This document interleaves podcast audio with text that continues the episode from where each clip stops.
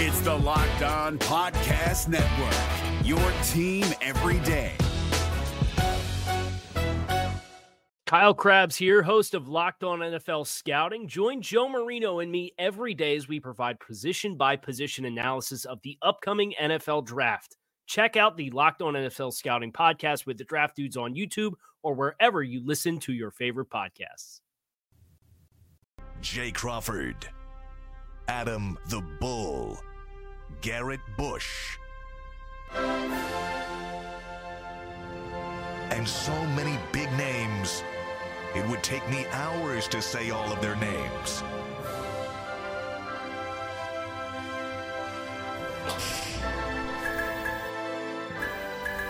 The ultimate Cleveland sports show.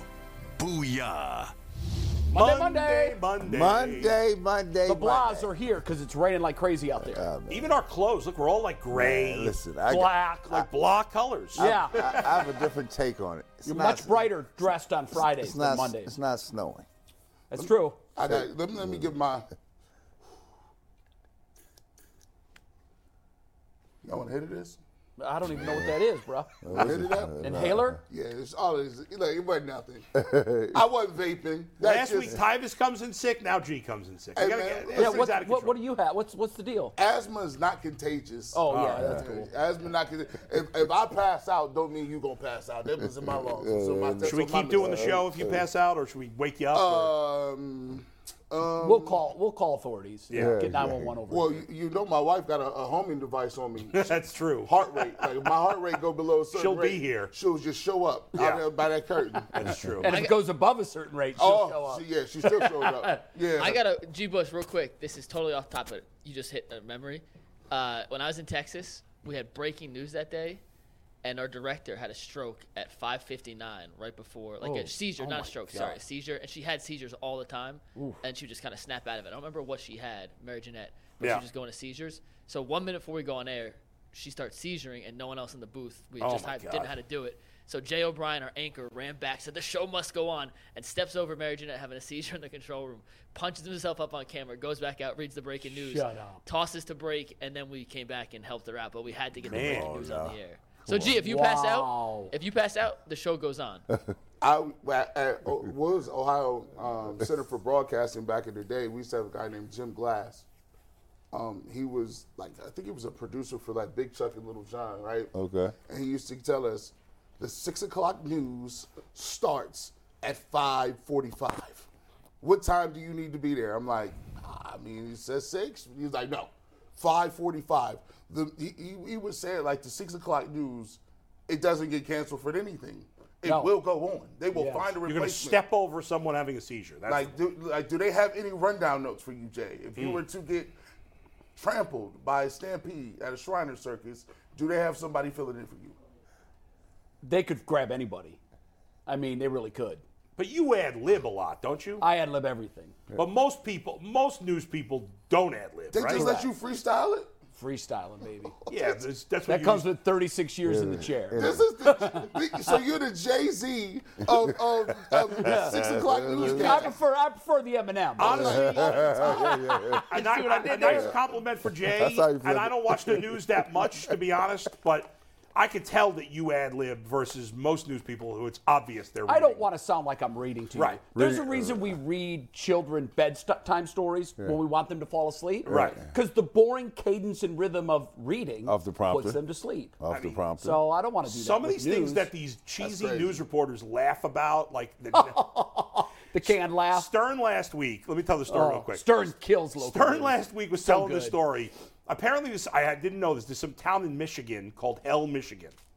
L. Hell, Hell, Oh, H E L L. I can believe that. I And think it the whole was state's freezing hell. cold there, which okay, it's Michigan. I'm sure it's always freezing. Cold. So it's cold there. as hell. Yeah. So he played like five different clips of different news reporters making a hell freezing over joke. Oh, okay. And then making fun of these people because it was so cheesy. Yeah, that's a By the way, I do have a funny seizure story. If I haven't told it, Oh, Have I told Lord my Jesus. Funny seizure A funny story. seizure story. Are there funny That's kind of seizure stories? oxymoronic. It happened to me, so I can say it's funny. Okay. Yeah. Okay. Okay. And All you're okay. So All right. I'm yeah. fine. I I did have three seizures when I was younger. One at 13, one at 18, and one at 23. Wow. I was on medication until three years ago, and now I'm medication free and hopefully seizure free. You don't need it of anymore, I guess. I don't. Uh, my doctor for years thought I would. It was the type of of uh, epilepsy that I would grow out of. A lot Right. of kids do. I was scared to go off the medication after I had my 23 year old seizure, but years, 20 years, some odd years later, I finally went off and I feel great. Right. But so that's good. But funny story. My last seizure, I was 23 years old. My buddy Howie. Uh, if we ever, if we ever do Shout that- out to Howie. Shout out to Howie Lane. Wherever you at. My pal, he might be watching. So Howie and I were, th- those were during my degenerate days, my heavy degenerate days. Yeah. The heaviest. Gambling. We were gambling, drinking, doing other things we shouldn't have been doing. Sure. Drinking, smoking, straight West Coast. No, I wasn't smoking. My friend smoked. He was a major pothead. Not me, though. I never smoked pot. Uh, so anyway, we were out playing poker with our buddies. And by the way, I was also in the best shape of my life. Like I was like 190 pounds. I was I was feeling good with the ladies. I was doing good. So this is crazy. This is a crazy story. We played poker. We left the poker table. Must have been midnight. We played it. It was a friend's house. We would always go to. We're driving home. We see these two good-looking girls around our age at a bus stop. Okay, and we picked them up from our car. How insane is that, by the way? Wouldn't happen today. Never happened today. Yeah. These girls were insane to get in the car with us. You're right. Luckily, we were nice guys. We didn't do anything untoward. Anyway, they came back to my friend's house, Howie, Howie's house. We hung with them. We were drinking. We were having a good time. Okay, my friend Howie ends up in the room with one of the girls. I'm in the living room with the other girl. Okay, everything's going well. Oh, no. Next thing I know, it's a few hours later. I'm on the ground, buck ass naked. Having a seizure. Well, the seizure was already over. Oh my God. So, as my friend Howie tells the story, he's making out with the one girl in the bedroom. All of a sudden, he hears, I, I don't remember any of this. He hears the girl I'm with screaming bloody murder, and he thinks, oh my God, what is going on? The two of them come running out. And you're I'm having a seizure. The two girls run out of the house, Never to be seen again. never to be seen again. I was fine. That is a funny. And the only story. reason my friend Howie knew what to do is because he had a dog who had seizures. Wow. If you listening, baby bull out there, there's a there's a lesson in everything your father says. Baby Bull's not listening right Okay. Yeah, he better not be. He's on the Xbox. Don't pick Home nobody again. up on the side of the road. Sick? Again. Oh man. Don't don't take them back to the spot. and if you do have any sort of epileptic fits, please call Fortunately, 911. Yes. You know what's Brandon crazy? stunned silence. Imagine, you know, now a lot of the cameras have uh, houses have cameras in them in case a I burglar. I wish I had Could that you on video. imagine if that was on video? I want to see what happened. I would love to know. Like, I the girl and when did the seizure begin? off? What's that? Did you shake your clothes off? No, you know what? I, I said I was buck ass naked, but now that I think about it, I don't think I was actually He buck had a ass t-shirt naked. and socks on. Was I still had some clothes on because we weren't. Bull, you- we hadn't gotten that far yet. We would, I think, had just started making She out. probably thought, "Damn, this guy's really getting excited." Bull, Bull was in there setting the mood with his t-shirt, no Yeah. pants on, socks. Talking My about- high white. I probably was wearing Right, the like, high white Bro, socks. is this part of your game? like, what are you doing right now? Bull over there curled up in the corner talking about, come get me. no, no. He, look, look, look, Oh, look, look. man. He lost Allegedly. me. He lost me. Hey, and we uh, picked him Hey, at how's the bus diet stop. going? First of all, That's what we gotta get to. Um, yeah, the, uh, did you weigh yourself? I today? weighed myself. I was I, the only reason. Normally, I wait weighed a week. Right. I only did four days because my dietitian wanted to know where I was this morning because he feels like the first chunk of weight loss is quick. is is quick, and he just kind of wants. It was even quicker than I thought. In four days, Yeah. I lost twelve pounds. Wow, that is Wow. incredible, Bull. That's crazy. That's a long. You know. I, Wow. Yeah, I couldn't believe it. Right, Mike? I was stunned when I was. I was there. He was he was shocked. He looked at me back in the gym and goes, well, I think I've had like four thousand calories. Yeah, you're since about a thousand Thursday. a day, right? That'll yeah, do it. roughly, do it. May, maybe thirty-eight hundred. And that might have been your daily intake. So it's almost like Right. you have a three day fast. Yeah, yeah, yeah. Congratulations. Thanks. That's, Now keep the momentum. Yeah, yeah, Stay yeah. positive. I You've feel got it this time. How's your uh, hunger? Your cravings? I feel, I'm not even hungry right now. so is, had, is that because you think the shot's working? I think the shot's working. That's definitely part of it. Because I yesterday for breakfast I had lettuce, cucumber, and a can of sardines and water. Mixed it up. Okay. That sounds like a prison to me. Sounds awful. yeah. And three quarters of the way, I was like, I said to my wife, "Man, I'm kind of full. I can't finish this.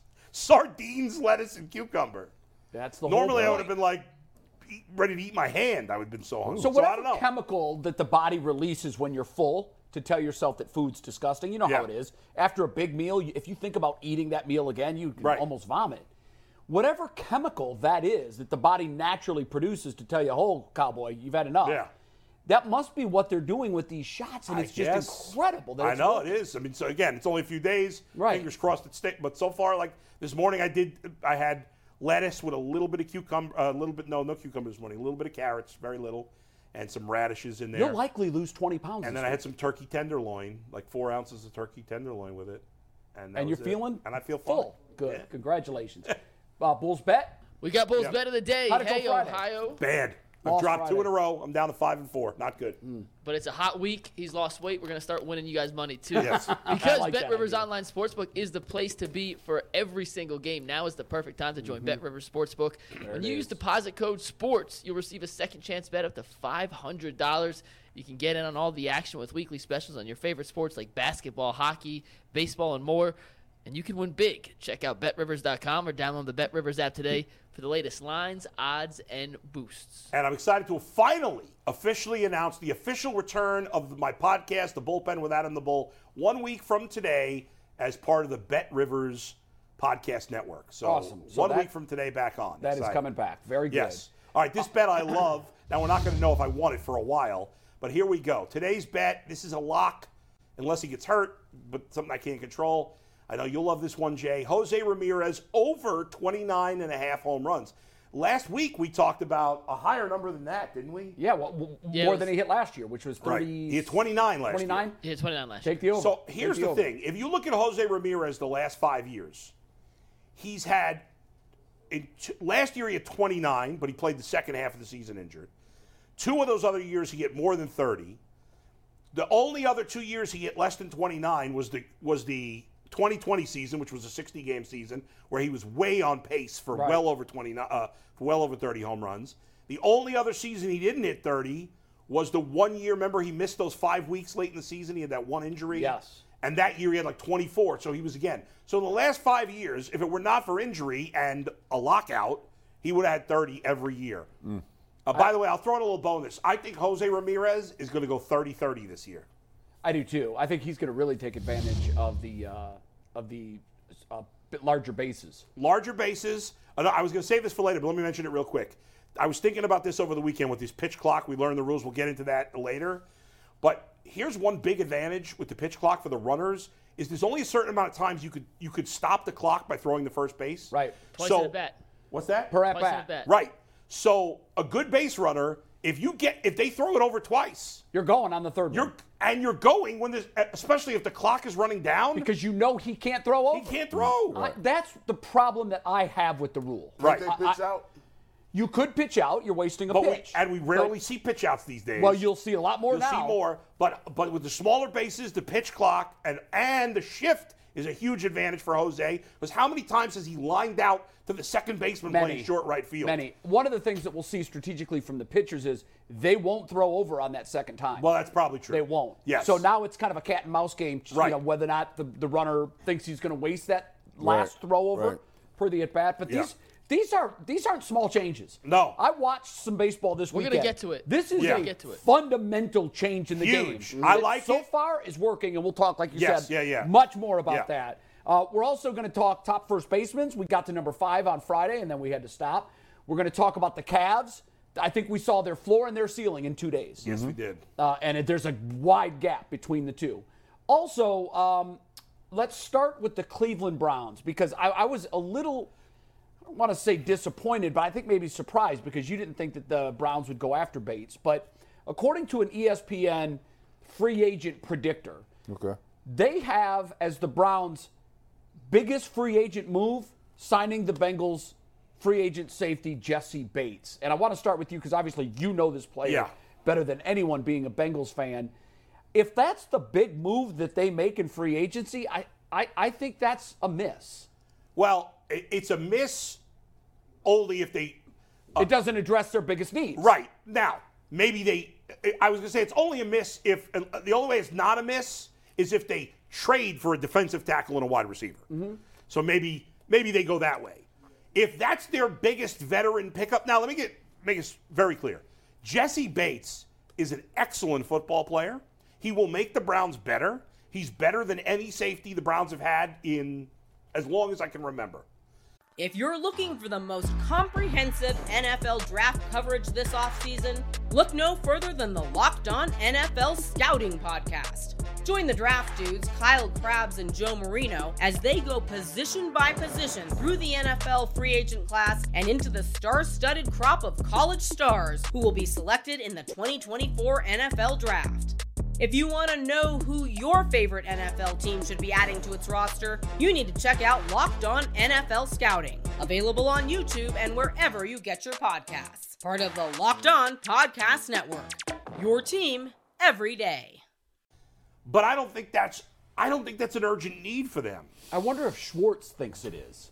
After Well, I- looking I- at every single play, It's a weird all 22s, which I'm sure he's done. Yeah, it's a weird thing because, in a way, I was like, oh, if Jessie Bates is their biggest addition, that's not good. On the other hand, if Jessie Bates is on the Browns, I'm not going to say it's a bad move because he's a really good player, knows the division, knows one of your rivals, always healthy, young player in his prime. Like, there's a lot of good things about Jessie Bates, except I don't think it's it's a pressing need for the Browns compared to other things. That's why I would be just a little disappointed. Right. Not in the addition of Bates, mm-hmm. clearly an upgrade in the back of our defense. Yeah. Right. Clearly. But to your point, it's we've got If two it's red pick and flashing lights, thing. and they're not safety. If they add a good defensive tackle, a good wide receiver, and Jessie Bates between free agency and trade, Home run. all good. Okay, But if Jessie Bates is the only big target they go after, I don't. Not because he's not good enough, just because that's not shouldn't be the priority, in my opinion. Brad? Well, listen, we got a lot, we have a lot of holes. We do. We got a lot of holes, right? So uh, safety is one.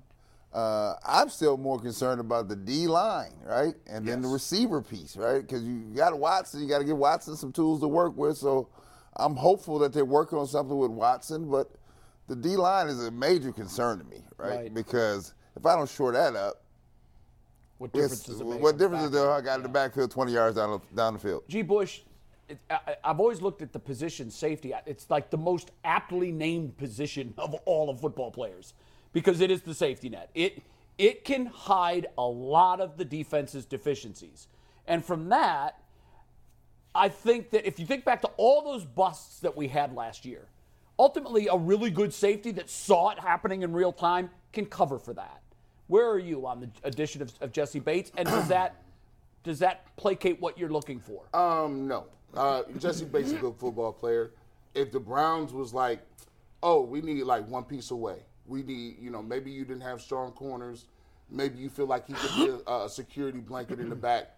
But the reality of it is, listen, safeties ain't supposed to be doing all that much. Like, there's a reason why you don't have Hall of Fame safeties every week.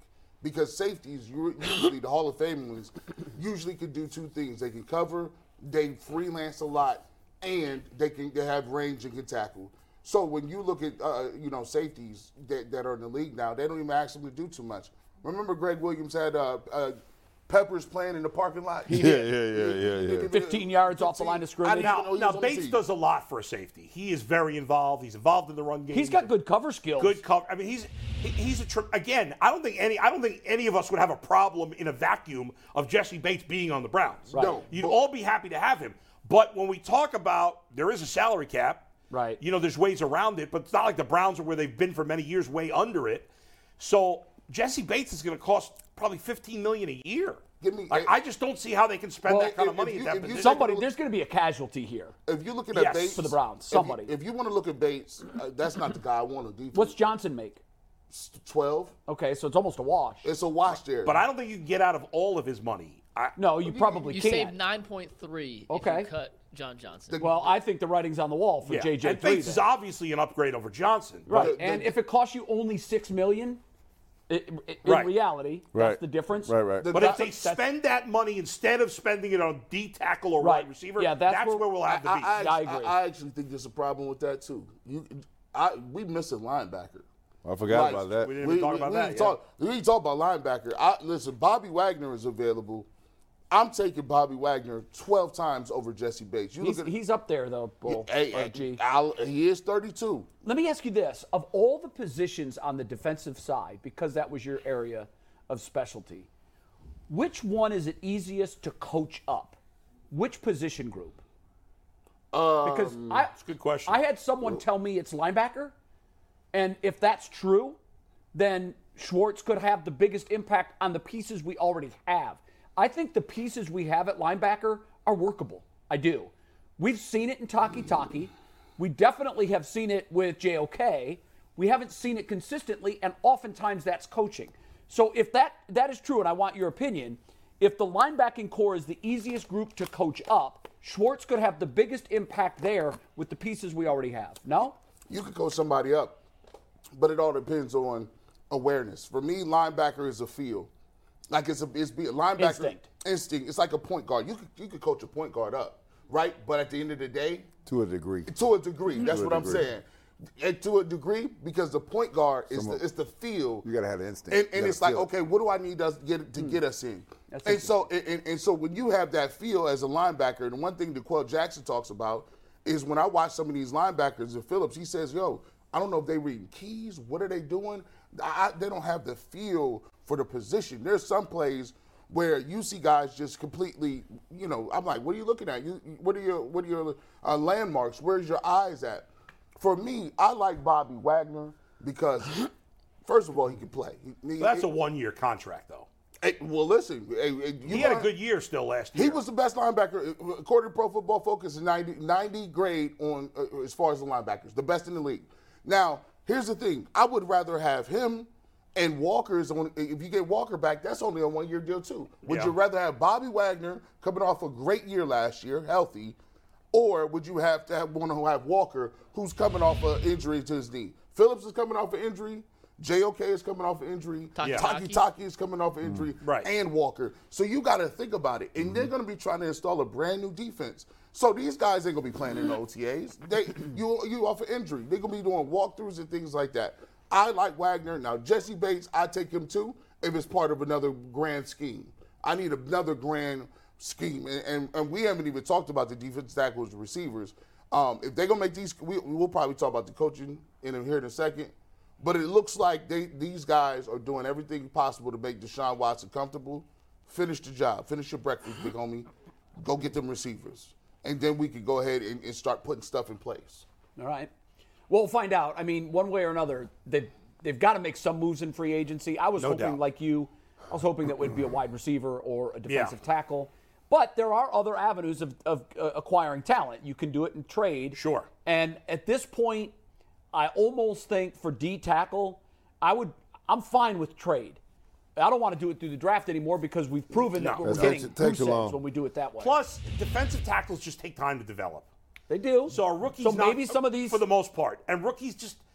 Uh, So another rookie, I just see I- the odds of a defensive tackle the Browns draft in the second round, even if he ends up being a good player, being an impactful player in year one Nil. as a second round pick is almost nothing. Yeah, You're not and get that. and you know Schwartz can coach that group up too. Right. You know, so we'll see what happens. uh, Right. on We know front. he can coach DTs. Yeah, His he's had great success with is- interior yeah. defensive linemen. So from that standpoint, Right. he's got a great track record there. Now he's had much better talent to work with. Sure. And Ndamukong Suh, he didn't need much coaching up, uh, nor did any of the other Pro Bowl talent that he has coached on the on the inside of the defensive line. I right. will say, in in the Browns' defense potentially of Jessie Bates being their biggest free agent signing, I don't. In terms of the defensive tackles, the only guys better talent wise than Jessie Bates or of that caliber are not going to be free agents. Like we've talked about Yep. Daron Payne, he's just Right. they're going to franchise him. None of the wide receivers available in free agency at the moment are of the caliber of Jessie Bates Right, talent. right.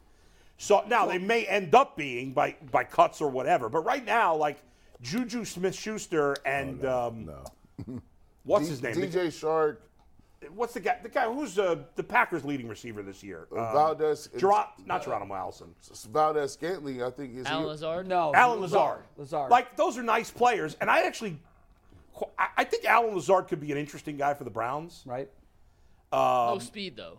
What's that? No speed with No, Lazard. I hear you, but whatever. I, you know, some, sometimes you, at, at some point, if you can't get a speed guy, Hunter back- Renfrow go- played I, with I Deshaun like I like all that. Clemson. Give me that Hunter Renfrow and give me a Mecole but none Hardman. of those guys are frontline wide receivers No. at no, this point. but Renfrow won a national Yep. championship with Deshaun Watson at Clemson, Yes. and they, there's great chemistry. Come on back. And when I watched him at Clemson, I thought he was going to be Wes Welker. the next Wes Welker. Well, he I had a did. good year two years ago. He did. He had a great year two years ago. And then this year he was Well, hurt. think, think just- of what was going on though in. Vegas this year. Yeah, yeah, yeah. And nothing was normal. No. Uh, let's talk about the coaches because I, I was somewhat surprised to see that instead of going out and hiring an additional quarterbacks coach, they just added that duty to def- offensive coordinator Alex Van Pelt. Mm-hmm. Is that? I, I, it feels a bit unconventional to me. They did that in 20 and 21.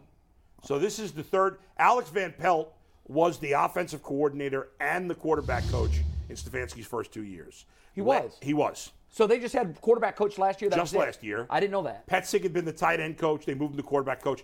They did add an offensive coach, A, uh, a a veteran Bill offensive. Musgrave. Bill But- Musgrave. What was Senior the title? analyst. Is an analyst. Those are always interesting to me because Yeah. it's typically when you want to bring a guy in and have his brain, but you don't want to rattle everybody on the staff and give them a whistle. So I, I, I don't know exactly I- how that's going to work. My thought is just speculation that maybe Musgrave will have some of Alex Van Pelt's OC duties, I don't know. and that so. that- that- I mean, we'll listen, probably never know because they're not you- going to be transparent about that. But Although when did, Mary Kay did give us a little insight in the article. I'm not sure if you guys, As to how it's supposed to work in theory. in But, theoretically, like so we talked about the situation in Tennessee where Schwartz was brought in. It was the Yeah. exact same situation. They had a young defensive coordinator who mm-hmm. needed help. So what did they do? They brought in Schwartz as an advisor. Right. And though he wasn't on the field every day during practice, he was the eye in the sky Right. that was helping formulate the defensive strategy. And I'm sure he was a threat there to the young DC. Right. And now that he's gone and here in Cleveland, that now the young DC can spread his wings and fly. Uh, right, those- I so- wonder if that's what's going on here with Musgrave in right. the offense. It feels like Musgrave is going to help Stefanski more with the game plan. Feels That's just like my it. feeling. And Alex Van Pelt can focus on the quarterback. What they're doing right now? See, this is brilliant. Is that a gentleman's demotion? No, this is this is a this is a gentleman's succession plan. Oh, These Okay. these see they good. What what really got Hue Jackson up out of here? Hue Jackson was going on with the plan, and Todd Haley came in right. Now the problem is, you know how it is. Think about it like this. Think about we getting we rock, we rocking and rolling right. We got our show panel. We got everybody UCSS going. We got our regulars, and then the, and the suits say, "Now we need somebody to come stir up something, bro. We got to bring somebody from outside, bring them on in." Now we've been doing this show for three years. Everybody knows what that means. You know what? Right? Yeah. kn- like so now he's sitting over there. yeah. Bull and Jay ain't letting them talk none. They just like no Mc- Steamroll. McNug- McNuggets, McNuggets ain't putting no graphics up. He's like, hey, bring that back. He's like, nah, I ain't bringing nothing back. You should have been watching. the, the point was, the point is, they surrounding the, they they they closing the circle. So if anything go wrong, Yeah. we all in the you we in the room. You know what it is. Ain't gonna be no backstabbing. Ain't gonna be. no You're not nothing. wrong, G. But we circling the uh, room. No new no new quarterback coaches. None of that. We're gonna uh-huh. get we gonna get somebody I trust from outside. Yeah. Okay. He gonna be a person that's my eyes and ears in the streets. Okay. So he can come back and give me a little raven. Right. Send me an owl. And, and with the note, he said, "Yeah, I got eyes and ears everywhere. This is what the people saying. This is what how they run it on different teams." He Musgrave done been in like ten different teams. He could go and figure it out. And now, if they start off slow, Uh-huh. guess what? It's only gone. us in this room. Yep. It's only us. Yeah, you're right. Yeah. You're right. And you, you've seen it in pro Yeah, sports. you're right. We've seen it in this business. And it, it just That's seems how a it little odd. Whenever they use that term, Yeah. consultant, Good idea. advisor, Raise your, raise your eyebrows why don't like you just call ooh. it coach in waiting? But Right. the difference is you're saying St- you're saying Stefanski's doing this. Yeah, oh, yeah, he's Right, bringing right, in okay. Musgrave, someone He's he's, closing worked with ranks. and familiar right, right. with. he But- worked for Musgrave in Minnesota. He by did, right. And they've got a working relationship. As opposed to when they brought Haley and that was a Haslam thing. Right. There you go. Right, The right, outside guy. right. See, he's the hand of the king, right? You, Right. you the hand. The hand will tell you that's your guy. Listen, bro, Right. we can't do it like that. Man, the people crazy out there. These fans is what he'll tell you. Got He'll somebody, let you know. somebody to He'll cover your back, right? Yeah. Somebody, Chief of I, so- somebody I trust. Chief right, of right, Haley right, and right, don't- hated Yeah, each right. other. They did. And what, what Haslam created there was a, a real life game of Survivor. Right. Yeah. He put Yeah. these three alphas in the room Yeah. because remember Gregg Williams was on that staff. Right, right. And for a while, what really turned turned me was off on the whole organization is when we had Gregg Williams and uh, Freddie. No, who was the OC? Uh, you, you you just mentioned him. Todd Haley. Uh, yeah, Haley. Yeah. You had Oh, you had yeah. Todd Haley and Gregg Williams picking over the live carcass of Hue Jackson while he's still there. I know, yeah. They were fighting to see, well, is it going to be? Am I going to get the Right. job, or I are you going Right. to get the job? then neither of They them were. Uh, there was a time where they were fighting in practice. The Yeah. two of them. Yes. That's crazy. Yelling, shouting, yelling audibly. Remember and that's on- when we were on Hard Knocks. Remember- so the whole world got to see it. Remember that the coaches meeting where Hue Jackson's like, "I'm driving the bus." I mean, that was so awkward. It was awkward. Oh it was my awkward. god! Was that Uh, that year they went to fight? They just put they, they went to go fight in Indianapolis. They just Yeah, that was. They're just like, yeah, That we was. just go fight. I was like, how do you take your stuff just to go to a fight? It That was, was it. predetermined. That was it. That wasn't that wasn't a joint workout. that No, was that was a. Yeah. boxing match. Man. Indy just didn't know about it when it started. All right, uh, we're thrilled right now to bring in. Really, when you think about it, one of the most successful Cleveland Browns uh, in team history. Yeah. I mean, what's the idea? What's the idea of football? To score points, right? Yeah. Nobody did that more than Phil Dawson. I, I did. Let me let me tell you this about Phil Dawson. So I about five six years ago on the radio, we we for an hour took phone calls. If you had to buy one Browns jersey since '99, who would you get? And Phil Dawson was second behind only Joe Thomas. Because they knew he was going to be around. Now that's a When you that's buy a a great jersey- thing because Phil was great, but also a little sad because Yeah, but they knew There were he no was going skill to be here. Like he's, players. he's too, he's too good and too valuable to move. Fans love so, him, mm-hmm. I is the mean, point. the problem with the Browns is we all have this. We have 45 jerseys in our closet that we wore for one year right. or No- two years. No, su- no succession. He's just like just one, a bunch of one-offs. But I will say he's one of the he's one of the most famous Browns. What I- because he was great and he was here a long time. He was. Yeah. Now he's the uh, head coach of uh, it's a high school in, in, in Texas, right? In Texas, correct. Austin Hyde Park. Yeah, There he is, Phil, the great Phil Dawson. No U-turns, no U-turns here. How are you, Phil? Great to see you, man. How are y'all doing? Good. We're well. good. Fantastic. Hey, one of the things that we've talked about for the last four months on the show is it's the, the, the sport is football. Whether anyone likes it or not, kicking decides a large percentage of the games.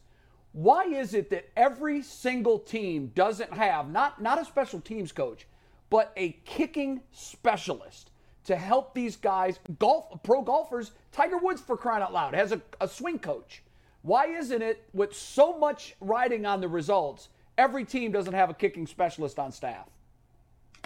Man, that's that's a great question. Uh, in my humble opinion, I think there's probably about three humans on planet Earth that I would trust to send my kicker to to learn. So there may just not be enough guys around that understand uh, what is required to kick a ball, and you know, one size does not fit all. So Right. even if there were enough guys to go around, you kind of got to figure out uh, what is required to get the job done in the city where you kick. And so it really gets that specific. I mean, in golf, you hear about it a lot. Certain kinds of guys play better on certain kinds of grasses or in certain kinds of environments. So there's a lot of uh, nuance and detail to it. And, you know, to answer your question, I just don't think there's enough humans on planet Earth that even know enough to uh, be a valuable asset to kickers. Wow. Phil, you would be one of those few human beings on earth that could help kickers. Have, you know, I know a couple of years ago you were on my radio show with me and Dustin. You were you were at Berea. We had your training camp, and it was great talking to you.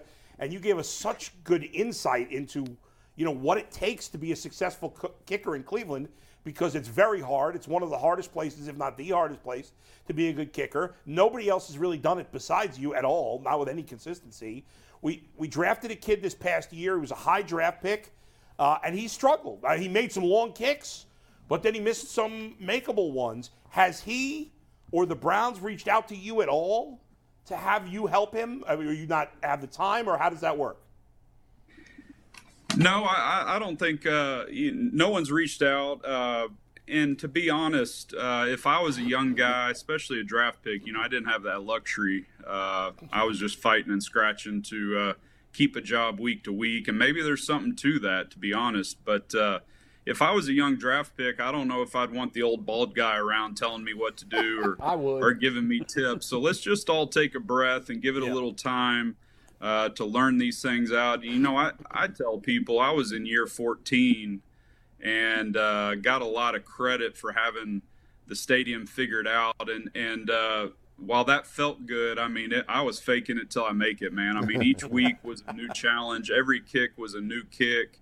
And just because you made one before didn't necessarily mean that you were more prepared for the next one. So it's a it's an incredibly difficult job. If there were more than 32 world-class kickers on planet Earth, I don't think you'd see the turnover uh, throughout the league year in year out. So I think yep. everybody just needs to relax and uh, let let Cade work and let him get used to things, let him get better, and and uh, we'll see where we end up.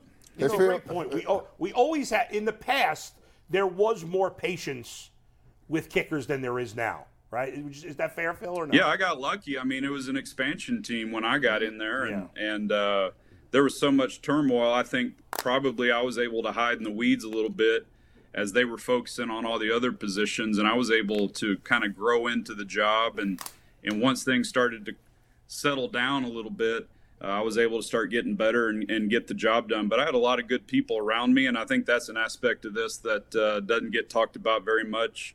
Uh, you know, your battery, the snap and the hold, the protection, everything kind of has to work together. And and uh, and let's be honest, sometimes you got to get lucky, and and uh, that ball just has to somehow find its way between those yellow posts, and before you know it, you got a little momentum at your back. Hey Phil, let me ask you a question. What what do you think Cade is? What is what is what is he thinking? What is he going through as he's trying to find his way as a young kicker in this league? What do you think he's thinking?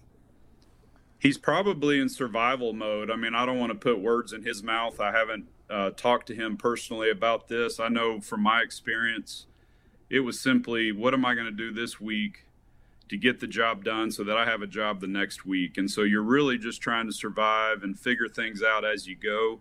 Uh, we're all going to miss kicks. It happens to the best of them. You just hope you don't miss the wrong ones. And uh, you know, I think he's he's shown he's got it in his DNA to rise to the occasion in the big moment, and that doesn't necessarily guarantee that you're going to make everyone. But uh, the fact that you can make one shows that you can do it again. So he's he's going to just need to put his head down, go to work, ignore all the noise. I'm sure he's tired of hearing about me every time he misses a kick. People bring it up and uh, you know, I had to hear about Matt Stover and a guy that I went to his high school, so I didn't seem like like I could ever outrun his shadow. But uh, that's part of being in this league. Uh, when you have one of 32 jobs in the world, uh, a lot of pressure goes with it, and that's why you just got to find your routine, be confident in what you're doing, and, and go to work. And they'll let you know when it's all over how well you did. Phil, let's talk about uh, you. You just said about your routine. Um, what is your mental um, preparation? What does that look like when you're in the off season or during the week uh, of how you mentally prepare? Is it meditation? Is there a, a, a list of things that you go through a checklist, or you just out there just I'm gonna go out there and kick it and see if it goes in? You know, I I, I think I have a rather unique approach to that, or had. I'm an old has been now, so I shouldn't I shouldn't talk in uh, in current tense, but uh, I chose to approach the mental side by just conditioning the physical. Uh, I never found a technique that I could calm my mind or be totally relaxed or even totally confident. And I know that gets a lot of attention, and maybe for some guys that works. But uh, for me, I was just going to grind physically. And uh, my preparation, I know, albeit as a kicker, and that, that probably makes a lot of people chuckle how hard I worked physically, but that was how I handled the nerves. I had a routine, I had a preparation, almost like a pre flight checklist I'd go through each week getting ready for a game. Uh, even during the game, I had a sideline routine I would go through. And so I was constantly doing something physical, focusing on whatever it was.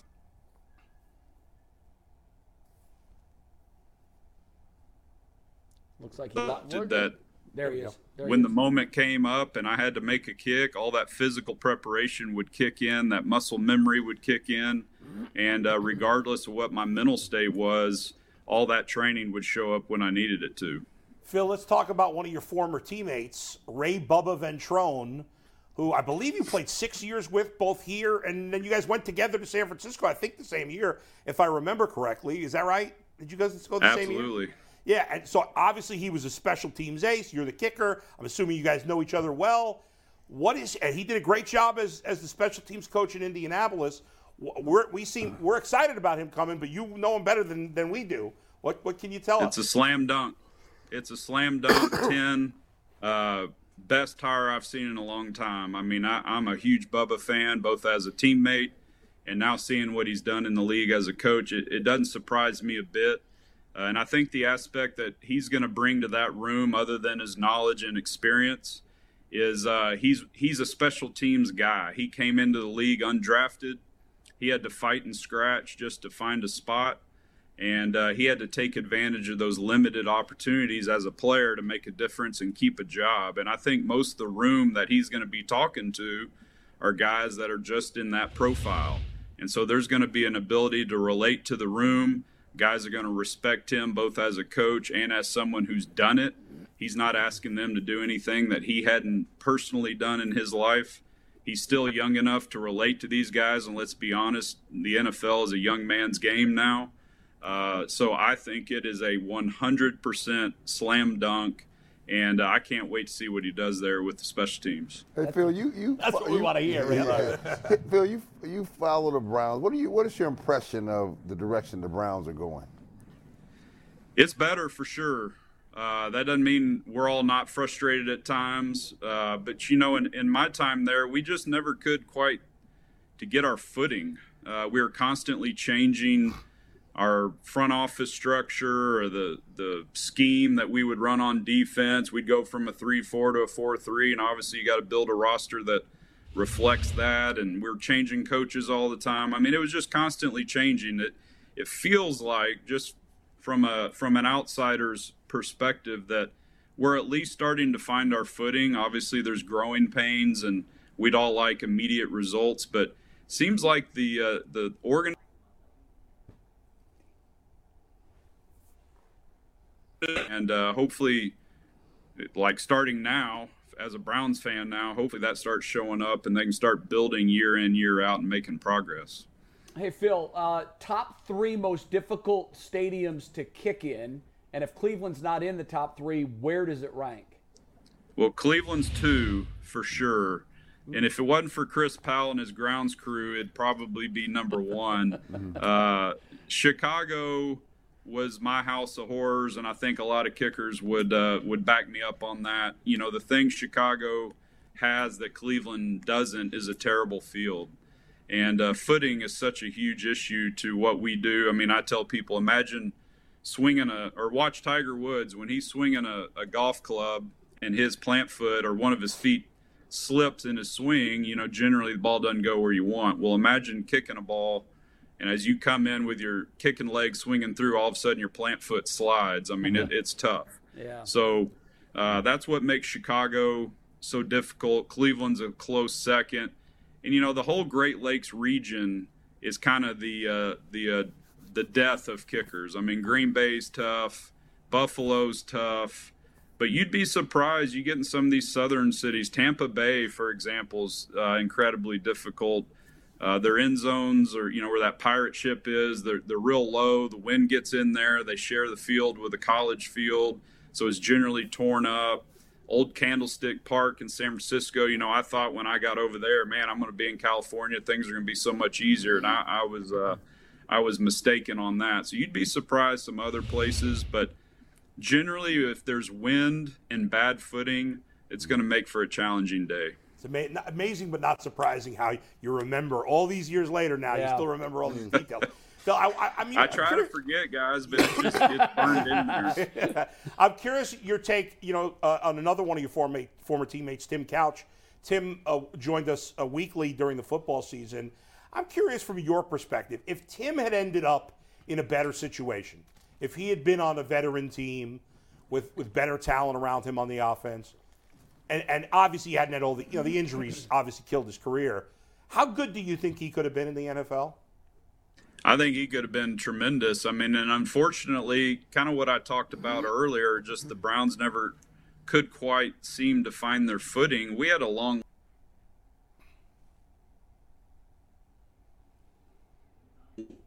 to do pretty well in other places where the organization had an identity and there was more structure in place. So I think Tim was just wrong place, wrong time. Uh, I think Colt McCoy was another guy that kind of falls into that. And I could go on and on about guys who were more than capable to be quality starters in this league, but it was just the wrong time, wrong place. And when you get a window to be a starter in this league and it doesn't work out, you're generally uh, cast more into the backup role from that moment on for the rest of your career. Phil, what is it about? Uh, I don't. Maybe I'm just making this up. Uh, I've been longtime friends with Jay Feely. I've golfed with him a lot. I've talked to him about this. Are you a big golfer? Used to be. Okay, I used the, to be the old I, the old body doesn't bend the way it used to, so yeah. I've kind of given it up. I know what you're talking about. Um, it seems like golfers, or excuse me, that, that, so many kickers are also great golfers, and I'm I'm wondering what the correlation is. Obviously, you're swinging something, and you're hitting an object that's standing still. Um, what is the correlation between those that can strike a golf ball well and, and kicking a football the way you want to? Yeah, I think there's coordination. I mean, uh, if if kicking was always about the strongest guy, we'd have the nose guard kick. Uh, if it was all mental, we'd have Albert Einstein kick. Right. So there's right. a combination of the mental and, and the physical. Uh, and and I think the uh, the approach to a, a single moment, you know, in golf, those guys, you you when you watch a tournament on a Sunday and it's coming down on the back nine, I mean, they take a couple minutes per shot. I mean, everything in their life is about that one swing that's in front of them. And you know, the life of a kicker, that's it. Wow. I mean, you do all this work all year long, and it comes down to 30, 35 times you trot out on the field uh, for a season. So, just being familiar with the significance of a moment and how your ultimate focus needs to be all about on that moment. And the really good kickers are the ones that can devote that and then they clear it they move on and then they commit fully to the next one and it's a pretty miserable existence to be honest i mean it, it's mm. uh you can go out and make a big kick in the first quarter and and the mistake a lot of young guys make is they think wow i'm having a good game here and then they forget they have three or four more kicks the rest of the game so it's a constant battle to just get ready for the next opportunity and the golf demands that kicking demands that and i think that's why a lot of guys are at least halfway decent at getting out on the links and being able to put the ball around a little bit. Phil, what's I'm curious your take on at the end of last season, Brett Maher, I think I can't remember how to pronounce his last name, the kicker on the Cowboys, right? This guy had a great season. He was one of the best kickers in football, top five probably last year. And then in the playoff game, he misses four extra points in a row. He does make the fifth, but then in the next playoff game, he misses the first one had I, I, mean I can't remember you ever having that kind of day. I can't imagine, but like what's that? You know, this is not some rookie who's never done it before. This yeah. is a you know he's not the old kicker, but he's but he's good. He's proven. What? Give me your take. Take me into his mind if you can with what happened to him at the end of the year, and can he bounce that's a great that's season? a great question, and and you know the the popular analysis was uh, it went straight to the mental Mm-hmm. And I'm not denying that that didn't have a have a factor in it. But what have we already talked about in this little interview? We talked about uh, there's not many people out there that can coach kicking, and even beyond that, it has to be specific to where you do this. Well, where where did Maher have most of his success all season long? It was it, it was on a nice firm field, yep. inside. And then all of a sudden, you get in the playoff games, and what was one of the stadiums I've already uh, said was tough? That's Tampa right. Bay. Tampa so all of a sudden, you're out on the grass. It's late in the year. It's soft. It's a completely different rhythm and feel and timing and everything to what you're accustomed to. And maybe he built a technique that allowed him to kick really well on a fast, firm track. All of a sudden, you're on a soft, sloppy track, and your rhythm gets off. And now you now you don't get the result you want. Now now the mind game starts uh, in there. We've all done it on tee shot. You know, we've duck hooked the first three holes, and so mm-hmm. now we start trying to account for the duck hook, and then we right. slice one the other way, and now we don't even know what to do. uh, the following week, they go to San Francisco. Late in the year, I spent four years there. They do a decent job on that field, but late in the year, it gets soft, it gets chewed up. So once again, kind of the same thing. So when you've built a technique that allows you to be excellent in one environment, that doesn't necessarily mean you're going to be able to handle all environments. And I'll be honest, late in my, you know, I'd I'd get going and I halfway had Cleveland figured out, and then we'd go somewhere perfect. We'd go to a dome, and I struggled a little bit in Arizona to be honest. Here I am on a perfect field with no wind, and all of a sudden I was starting to struggle because I spent so much of my career building a technique that could handle. We keep icing the kicker. Mm-hmm. That's great. Physical breaks down, then the mental starts kicking in. Let me ask you this. amazing. I, I imagine it's different between every kicker and every kick, but if you had to, as a baseline rule, what percentage of kicking is physical and what percentage of kicking is mental? Oh, it's hard to it's hard to separate it, but I will tell you, uh, if I were to work with a young kicker, and I tell mine here at Hyde Park High School in Austin, where I'm coaching now, it's not about your best kick; it's about your worst kick. So let's let's build a technique that is repeatable and simple, and even on your worst kick on your worst day, you have a chance of getting your job done. And when your worst kick still somehow makes its way through those posts, now you got a career. Interesting. McNuggets, our producer, has a question for you. He was a wannabe kicker. He's very small, little guy. So really, the only sport he or the only position he could play in football was kicker. But I'm sure he has some kind of question about that. No, I actually played left tackle the one year of football I played. Got my ass kicked every single. You were never play. a left tackle, McNuggets. No, I swear to God, it was terrible. I played one year of football. I hated it so much. I never played again. But uh, Phil, I actually have two questions for you. One's a coaching question. One's about your time with the Browns. D'Qwell Jackson comes on the show every week. He's become a good friend of the program, and I know you played with D'Qwell for quite a while. What's the relationship between a kicker and the other guys in a locker room? Because I know special teams is kind of its own unit. But was there assimilation? And if you have a D'Qwell story, we'd love to bust his balls for it next time he comes on. Yeah, I would say for most kickers, uh, and it's their own fault, uh, they kind of isolate themselves and they kind of do their own thing. And as a result, there's not much of a bond with the rest of their teammates. Uh, doesn't make them bad guys, but that's just kind of the typical deal. And I think that's why you see, uh, especially like take for example in that Dallas game where Maher ran into some issues in the playoffs, you saw the sideline not handling it real well. Like the guys don't mind that you do that until you don't play well.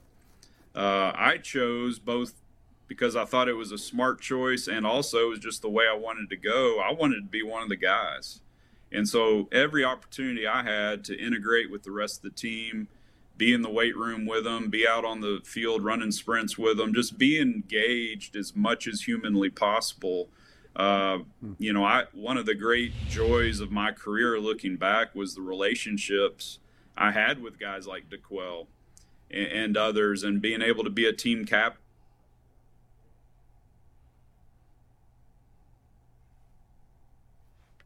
Now, when I was kicking them sideways, as painful as that was, when I came to the sideline, I got a, I had a bunch of dudes who knew it was important to me that I did everything I could to be ready to do my job, and at least si- the sideline was a safe place for me to go, as opposed to just hanging out playing Madden all day and never working out and kind of doing my own thing. Now you mm-hmm. come to the sideline after hitting one sideways, and that's probably the last place on earth you want to go. And Phil, one more quick one. I, I spent four years in Texas covering high school football down there before coming up here. I know you're coaching down in Austin now. What's more nerve wracking? Lining up for a game winning kick or getting ready to prepare for Fort Bend Christian Academy in the playoffs? Woo, man, it's uh, it's similar, but at least a kick is only a moment in time. Now, as a coach, I'm nervous all the time. I mean, I there's not a night that goes by I'm just wondering what happened today that's uh, going to get find its way to my desk tomorrow. So uh, it's a it's a it's a full time job being a coach. It's awesome. It's a great opportunity. I love every minute of it. But uh, man, they're both they both can get at you pretty good. How realistic is Friday Night Lights there, Phil? Is it cl- is it close? oh, yeah. Yeah, it's pretty accurate.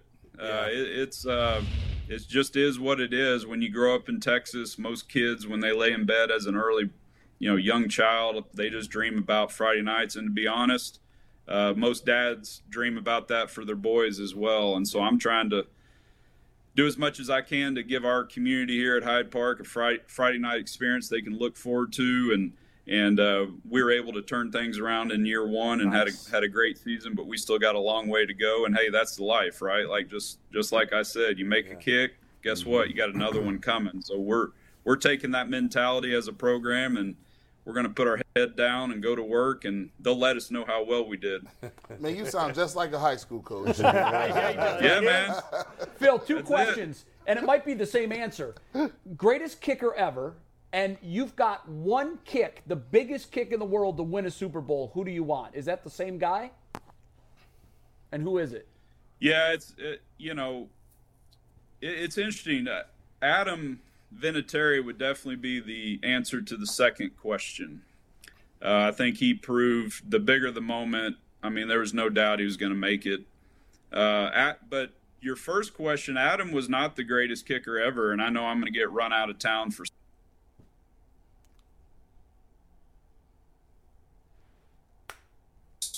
To uh, make those big kicks, he was just going to find a way to get the job done. And you know, I got to spend a year with him when I was on the practice squad in New England. And I think of all the things I learned from him, that was the thing that stuck with me the most and proved most beneficial for me playing somewhere where you literally had to figure out a way to make the next kick.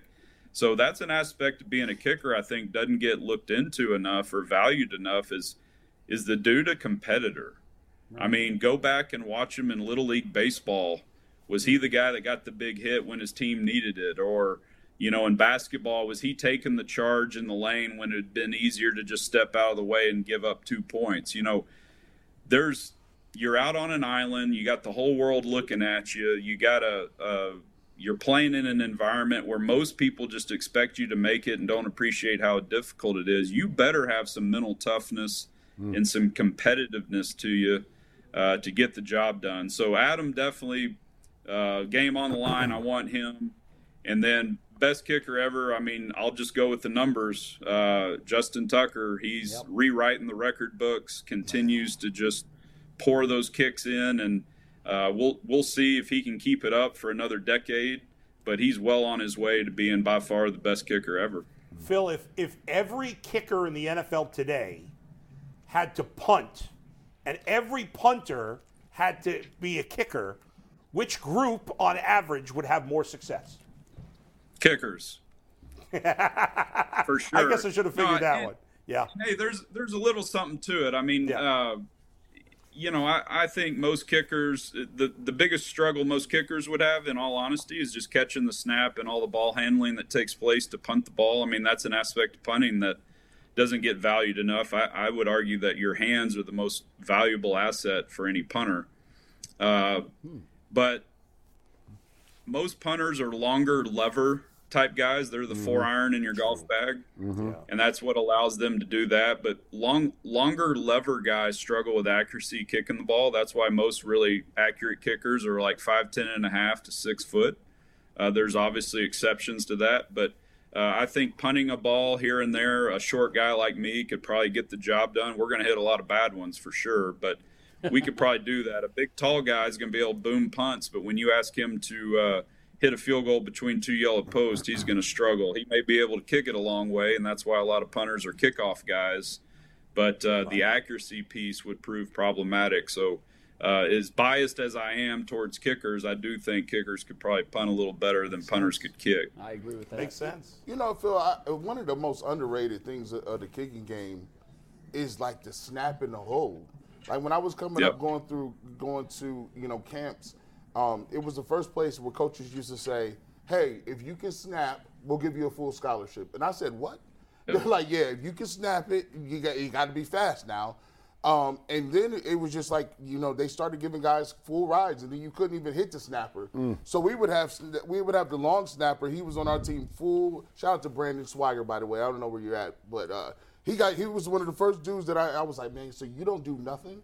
He was like, yeah, you can't hit me anymore. Mm-hmm. So um, th- between that and the hold, now the hold is key because they sometimes punters do it and sometimes the backup quarterback does it. Uh, I mean, when I was growing up, did, did, do the backup quarterbacks really just is that innate, or they practicing that all the time with you guys? Now it's the punters. Well, now it's the punters. That's a that's a great question because when I came in the league, if you made seventy five percent of your kicks, you were considered doing a good job. And that was right at the end of uh, backup offensive linemen being the snappers. And then all of a sudden, it became 85%.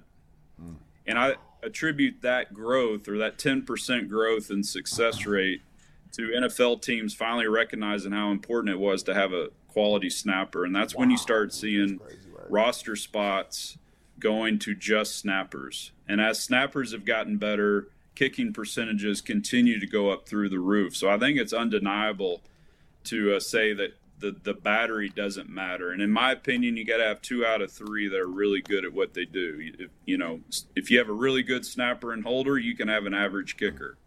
Uh, but whatever combination it winds up being, two of those guys have to be uh, really good. And as you got away from the backup quarterback holding and now went to the punter, uh, that only made it better. And people are like, well, what's the big deal there? Well, what did I say the most valuable skill set for a punter is? Yep. It's his hands. So obviously, you got a guy that can, he's used to catching a snap. He can catch it, put it down, and it allows you practice time. Uh, think about when the backup quarterback's over there doing offense all day. What's the kicker doing? I mean, he doesn't have anyone to kick with. So now all of a sudden you got the punter holding. Now you open up all that time during practice for the snapper, the holder, and the kicker to get that rhythm together. That's fascinating. Last question, Phil. If we took you out to a football field right now and we put you at the 40 yard line, 10 kicks, how many do you make and what's your range right now? If you're looking for the most comprehensive NFL draft coverage this offseason, look no further than the Locked On NFL Scouting Podcast. Join the draft dudes, Kyle Crabbs and Joe Marino, as they go position by position through the NFL free agent class and into the star studded crop of college stars who will be selected in the 2024 NFL Draft. If you want to know who your favorite NFL team should be adding to its roster, you need to check out Locked On NFL Scouting, available on YouTube and wherever you get your podcasts. Part of the Locked On Podcast Network. Your team every day. He just leave you hanging like that. We, we, No, I- I, you know, I tell people. we- Uh, wait, Phil, we lost you for a second because your signal froze, so I didn't get your answer. no, I said, are those kicks in Cleveland? Yes, yeah. absolutely. Okay. Yeah. Uh, I think I could probably still make most of them. Wow. Yeah, I, but but the thing is, I might not be able to walk for about three days. after the fact. So, I do have a great. goal. I do have a goal. I just turned 48, and I've always wanted to say I can still make a 50 yarder when I'm 50. wow. So I'm actually going to start stretching again. I'm going to start messing around. I'm thinking about making it a big fundraiser deal. So I'll have to let you guys know I'm Yeah, I'm canceling the whole absolutely. event Hundred if uh, if I get going and it's it's bad. But if there's any way I can still do it, uh, I'm going to try to get out there in a year and a half or All right, we'll so and, it- and see what happens. We'll We're call in. it 50 at We're in. 50, and we will be the That's it. primary media sponsor. We'll we'll drum up a ton of Let's dough do for you here in play-by-play for it. Oh, we got it. It's got to be made for production. TV, right? Well, maybe I should come up there and do it. yes. Yes. Listen, We'd love to have you, Phil. You- I'm betting, you tell I us would when. bet all on film. You tell us when. We'll do a 50 at 50, and we will telecast it live, and we will help you raise a ton of money for whatever charity you want. yeah. Well, We're we in. might even get DraftKings going on, and I'm sure there'll be some people wagering what, what's going to happen first, Oh, a made Phil, field you're a goal or a genius. blown Achilles. So. You're a genius. You know what and, it and listen, I don't know who the hell it was that did mm. that awful promotion at the half at the was Super Bowl. FanDuel with the Gronkowski. It looked like it looked like it was CGI. That was good. And then they said the kick was no good, but it looked I like think he was- made it. I think he made it too. I don't know what the hell that was, but we'll get it right. 50 at 50. Oh, it's gonna be amazing. Phil, that's awesome, Thanks, man. Phil. Great to catch Good up job, with you. Phil. We will- Thanks, guys. we will talk with you soon, I promise you. Go Brownies. Absolutely. The great Phil Dawson. I bet I wouldn't bet against him either. I learned more about kicking in the last half hour I did than too. I ever have. My, I hmm? think in my entire life. Not I did close. too. Not and even you know what's interesting is he said that when back in the day when he Yeah. came in the league, 75% was good. Where was Cade York? 75%. There was a lot of talk this year about the holder for the Browns. Right. And at how the kickers at the different stops that he's been and held for had struggles. Although Jay Feely said he the punter, the holder was not to blame. Jay Feely told me some things in Yeah. our little text chat that um, That's was- not privy. Yeah. To the, to the, He's not know, gonna. It's doesn't. It's a. It's a club. Okay. Well, we'll see And how I get that. year. And I But- get But that. Phil did make a good point. You got to be patient with the kickers. You got to give them a little time, which the Browns are. Certainly, Yeah. he's got to. He's got to show improvement in year two, no Yeah. doubt. But, But, he gave uh, us insight, like you said. Yeah. The holder, the, Two out of the three. hands. the- Yeah. the- it- you got to have two out of three, and I but this the the I never thought about the fact that the punter can spend way more time with the kicker practicing than the backup quarterback can. Yeah. It never occurred to me. Sure. Even though he says it, and, oh yeah, of course that's obvious. But yeah, when we were kids, it was always the backup and, kicker, and quarterback. that's why you have a designated snapper. Right. Like that's all Charlie does for the Browns. If he was busy running reps and practice, that's taking away time from that unit. Well, think about teams. it. Think about this too, because the he said it used to be a backup offensive lineman, right? Right. Think about that. I don't know. You guys probably don't remember this, but in the first game this season between the Bengals and the Steelers, the Bengals. I know, I do remember it. The Bengals long snapper got hurt. Yeah. And then they kicked an extra point, which Bengals attempted an extra point that was the first kick without the long snapper. An extra point to, which would have won, won the, game for the Bengals. Then they missed a couple of kicks in overtime. Right. Would have won. And They eventually they stopped kicking because because the long snapper was hurt. So you think, well, Right. any any lineman should be able to go in and do it, but no. Yeah. And it makes sense to, that the improved field goal percentage, as he points out, is not probably not even that much about the kickers. It's more about the long snapper and the holder. Which is fascinating. and Yeah. What, I, what I found interesting was when he said, when you asked about um, giving advice to Cade York, he like he doesn't need me in his ear. He doesn't, he's- no, right. No, Yeah. he need, no, he needs to find out and build he's right. on his own. Yes. That's right. He's right. But he, the very first question we asked Yeah. was, why don't all teams have specialists coaching these guys? I was fascinated to hear him say there's probably only three guys in the world that are qualified to, do be that. able to do that Yeah. with any kicker. And it's the same thing with swing coach, by the way. Yeah. When Tiger Woods was with Butch Harmon, I don't want to get too down this rabbit hole, but when he was with Butch Harmon, he had by far the most success he's ever had. Then he fired Butch. And what happened? With Now, he's, he's been great since, but he's never been the consistently great golfer he was. And Butch takes great pride in sitting back and saying, I am the magic bullet. I- I and he is with the golf swing, widely regarded as the guy. It's almost like you know financial advisors. Everybody got a guy, right? But yeah, You have just- the right guy. Yeah, just because he made you some money in the second quarter does not mean you going you gonna break even for the year.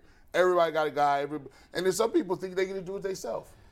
Yeah, good luck with that. Yeah, yeah, There's a lot to it, man. It's so nuanced. that was that was really That was great one of the insight. more enlightening interviews. And now we've know had. why they don't hire kicking coaches. And he made the great point of saying, "I'm sure Cade York's hearing, sick of hearing about me." Yeah, he, and and you know what? That's it's great awareness. he for would him be to great, great on TV in the Jay Feely role. unbelievable. He'd be phenomenal. Unbelievable. Now, I think the one reason he's he is a homebody, he wants to stay in Texas. Yeah. He probably could co- find something to do with Oh, the NFL. 100%. He's clearly articulate. He knows the game. He loves coaching. You, you know, e- either you a college coach or you're a high. Some people love that. You can Yeah. tell he loves high school. He's not, he, he basically It's wants in to his say, blood. He said, "I ain't, I ain't got They no were time really good. that." right, year. right. I guess Like, half he- that. yeah. how- how- what was their record? They were eight and three. They lost in the first round of the playoffs. They got Okay. boat raced But they were bad the year before. His No, they, I mean, took over? he took over a pretty good team, but he, he kept the standard up. They went eight and three. He was nominated for the private school coach of the year in Texas Wow. this year. Wow. Okay. Interesting. Uh, alongside Jason Witten, by the way, also Oh, wow. nominated Really? for that. Jason Witten's coaching at a school. well, can Dallas. imagine the advantage they'd have when it comes Right. to recruiting and, and bringing players into that program. One Not last one last thing that he mentioned that we didn't hit on here real quick. He just could he like Ray Ventrone anymore? No, I know. He said He was so excited. 10 out about of that a hire. 10. Yeah, and and we've all you know we were all excited about it. Excited about Phil it, but now- Dawson tells you it's great. It's You great. feel good yeah. about it. Um, Couple and we got to stay on the 50 at 50. I'm telling. I know it's two years away. I- that would be amazing. That could be a huge. We've already sent an email about it, That's so- great. Fans That's fantastic. love Phil Dawson. They do love Phil Dawson. Like no kicker has ever been loved. Maybe. It's crazy. Yeah. It's, I mean, it's he, just he crazy. hit field goals that was impossible. like the, that, that Buffalo game where it was snowing outside. Yeah. Like I think Dustin played in that How game. about- yeah, he Buffalo. did. They actually How, how about he said the worst? I mean, Cleveland is the second worst place. Yeah, it doesn't Chicago. surprise me. Yeah, yeah, yeah. Kick from. Uh, Do you know what helped Phil Dawson with that 50 for 50? Built bars. Built bars. Built out bars. there. Ah! Gotta get Bill Dawson on that Built Bar diet. The man still works out. He's still in the weight room with his team, but his entire team and Phil could get that extra boost of 15 grams of protein if they get Built Bars using promo code Lockdown15 at Built.com. They can be the swollest private school in all of Texas. And also, on Fridays, privates. we do viewer questions on our overtime. We didn't get to them all last week. We're going to finish those viewer questions today on our overtime segment. If you are not already a member of the Ultimate Cleveland Sports Show, What are you waiting for? For a Yeah. buck ninety nine a month, you get loyalty badges, custom emojis, member only community posts for four ninety nine a month. That's less than five bucks a month, less than sixty dollars for an entire year. You get all those same starter tier perks, plus the overtime videos, member shoutouts, discount codes from merch and more. Jason Lloyd texts during some of these Cavs games, back and forth with the viewers. He, next, he's doing Monday, March 6th against the Celtics. be a We've big already game. seen some classic Celtic Cavs games. Hopefully, round four will be just as entertaining. And Jason will be texting with our uh, coaches tier members for that as well. So Very if you good. haven't already, sign up. If you're looking for the most comprehensive NFL draft coverage this offseason, look no further than the Locked On NFL Scouting Podcast. Join the draft dudes, Kyle Crabbs and Joe Marino, as they go position by position through the NFL free agent class and into the star studded crop of college stars who will be selected in the 2024 NFL Draft. If you want to know who your favorite NFL team should be adding to its roster, you need to check out Locked On NFL Scouting, available on YouTube and wherever you get your podcasts. Part of the Locked On Podcast Network. Your team every day.